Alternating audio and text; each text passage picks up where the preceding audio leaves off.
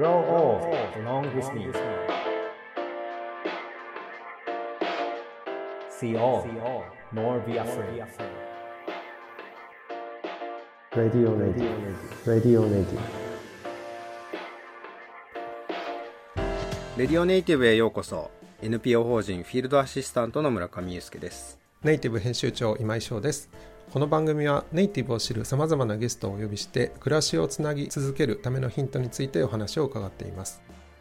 さて、前回から熊本とつないで エヌエイチケー の報道の最前線で活躍されている川村さんにお話を伺っています。川村さん、今回もよろしくお願いします。よろしくお願いします。前回は報道への心構えについてお話を伺いましたけれども、村上さんいかがだったですか？そうですね、あのまあ、今こうやって収録させていただいているこの瞬間も多分何かが起きたら対応できるように何パーセントかはそういう風に現場を常に向いてるんだなっていうのを伺ったのはすごく印象的だなと思うし、まあ、それをにじゅうねん近くやってきたっていうところからなんか、まあ、おのずと川村の中にこう身に染みついてきた部分とかっていうのもあるんだろうなと思うので、今回そんな話を伺えればなというふうに思いました。はい、え川村さんはにじゅうねんまえに報道の現場に出会われたそうですが、メディアを取り巻く状況って随分変わったと思うんですけれども、当時の印象っていうのはどういうところだったでしょうか？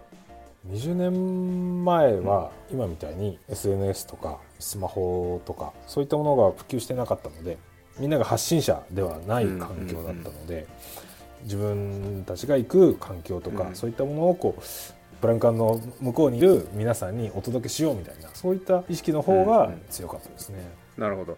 まあ、今あのそういった意味では撮るためのツールってのもそうだし、もしかしたら若い方ってテレビはあんま家にないっていう人もいるかなっていう気もするので、スマホだけでこう見てしまうというところ、まあいろいろ撮る手段も増えた、あるいは見る手段も増えたっていう選択肢が増えたという見方もできるし、一個一個がそのなんていうのかな、まあ、重要性が薄れたっていう言い方はちょっと違う気がするんですけど、あのまあそういったものが変化しているような気がするんだけど、その辺どう思います？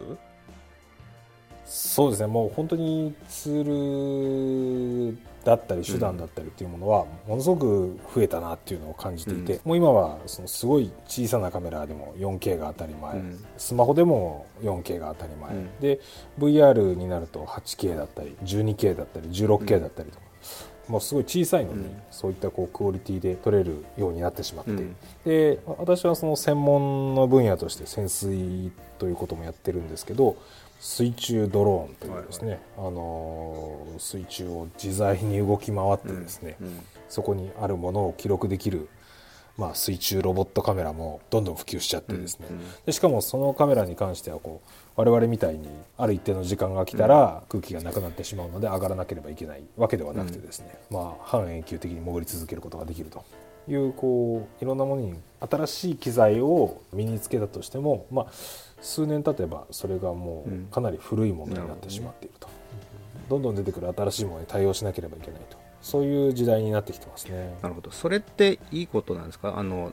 たくさんいろんなことができなかったことができるってところと、できちゃったからこそなんだろう、こういうものが逆に取れなくなったとか、なんかその辺どうなんですか？現場の感覚としてはいいことなんでしょうか？現場の感覚としては、うん、例えば ブイアール カメラって、うん、僕らがこれまで習ってきたカメラワークっていうのは、うん、なんかこう撮りたい相手に対して自分の存在を感づかれないように近づいて、うん、自然な表情を撮影するとか、うんそういったのこうアプローチとかを教えられてやってきたんですけど、うん、今は ブイアール というのはその場そこに置いてあるだけでよくて、うんうん、でその実際そのカメラワークっていうのは撮ったものを持って帰って、うん、パソコンの中でまあ自由に編集して、まあ、パソコン上でカメラワークするような時代になってるんですよね。そういうこうツールが増えることによって、うん、間違いなく表現する引き出しってのがすごく増えてると思うんですよ、うん、そういう意味ではウェイトとして今まで現場で完結してきたものが事後であったりとか、まあ、事前のものもそうなのかもしれないです。いろんなところにウェイトが広がってきたってことですかね、作業のウェイトが。そうですね、うーん現場に行かなければ、うんわからないし、うん、現場で見つけなければ見つけられないものっていうのは今も昔もあるとは思うんですけど、それと同時にさまざまなツールを使ってこう編集する、うんまあ、その制作する中での引き出しっていうのは確実に増えていると思うので、うん、今までこうやってきたことがそのなんてウェイトが下がるわけではないんですけど、うん、それと同時にその編集とか増えた引き出しをちゃんと使いこなしていくことが求められてるっていうか、うん、やっぱり私もよんじゅう代なんですけど、うん、今の若い世代が親しんでいるような表現方法っていうものを自分も取り入れながらやっていかないと、うんまあ、ちょっと本当に使い物に、まあ、使い物にならないというかこう現場についていけないおじさんになっちゃうなっていうのを感じてますね。うん、新しい技術によって取材の方法もどんどん変わっていくっていうことで、今度は受け取る側もどんどん新しい報道が出てくるんだろうなと思って、何か今後が楽しみだなというふうに思いました。後半もぜひよろしくお願いいたします。The best is yet to be, the last of life, for which the first was made.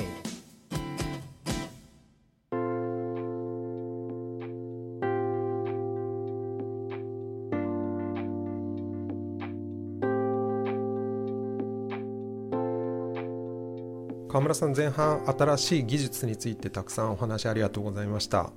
えっと、僕は朝ニュースを見るときってまずネットから入っちゃうんですけれども、あの最近ニュースの受け取り方って随分変わってきてるんじゃないかなと思うんですけれども、そのあたりはいかがですか？私もそれはすごく感じていて、新型コロナウイルスでステイホーム、まあ、私も在宅とかオンラインとかも、まあ、そういった仕事を結構してたんですけど、まあ、その時間のある中で、まあ、自分もそういうこういろんな情報にアクセスしてみたら、ものすごい膨大なアクセスできる情報って、まあ、ニュース一つにしても映像一つにしても、あのー、自分が見る側に回ってみると膨大な量のですね情報があふれてるなってことに気づいたんですよね。だからそういった中でこうちゃんとこう自分が取材したものに触れてもらうためには、やっぱり見せ方とか発信とかそういったものはこちらもいろんなものを準備していかないと見てもらえなくなってきている気がしてますよね。うん、すごく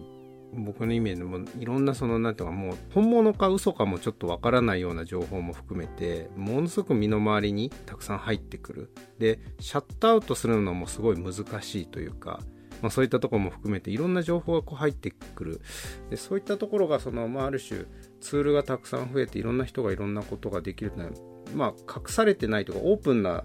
ものになったっていうのはいいという見方もできるのかもしれないけど、どうしたらいいんだろうって呆然としちゃうっていうところがちょっとあるんですけど、そういった状況なんでしょうかね、やっぱり川村君の立場から撮る側から見ても。そうですね、あの今まではそのテレビ、まあ、撮ったものを編集して見ていただくっていうものが当たり前だったんですけど、その編集していることにすら視聴者の方だったりすると、なんかこう都合のいいことだけを発信してるんじゃないかっていうようなマスコミに対する厳しい目が向けられる時代になってるなっていうのはものすごく思いますよね。うん、その中でもそのなんていうのかな、なんか川村君とのお話をこう伺ってると、まあ、僕自身にもこう立ち返るんですけど、そのいわゆるなんていうのかな、情報ソースとしての情報の取り方っていうのと、あとさっきその川村君が言ってたその訴えかけられるか届けられるかっていう意味では、この人がこういうふうに編集してくれたメッセージみたいなのを込みでこの情報を聞きたい、そういう見方をする情報もあるなっていう気もするんだけれども、川村君にとってその後者のことを言ってるということでしょうかね。訴えたいっていうようなキーワードが出てきてます。そうですね、まあ、今はその エスエヌエス とか、うん、そういったものにも僕らやってるんですよ。長いその昔みたいなこう長尺じゃなくて、うん、短い中でこうメッセージを込められる映像表現をしたりとかですね、うん、なるほど。だから少しでもこ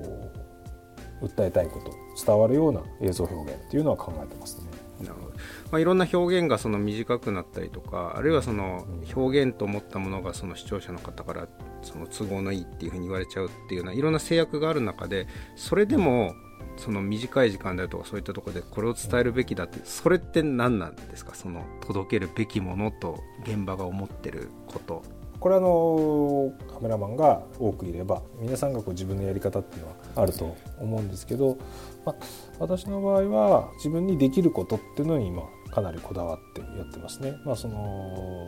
自分で言えばその潜水水中だったりそういったところで他の人で撮ることができないっていうのに含めてそこにこうリアルであるそこに行かないと撮ることができないものそこに行って初めて撮れるもの、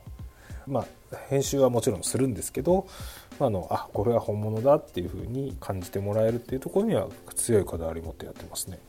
情報を知りたいというだけだったらもう今誰もが発信者であるという時代だと思うんですけれども、やっぱりお話を聞いてると誰に伝えてもらいたいかっていうところで選ばれる報道選ばれない報道っていうのが分かれてくるのかなというふうに今なんかお話を伺って感じました。それではレディオネイティブ今回はこの辺で、川村さんどうもありがとうございました。レディオネイティブお相手は村上祐介と編集長の今井翔でした。 The best is yet to be。 バイバイ。川村でした。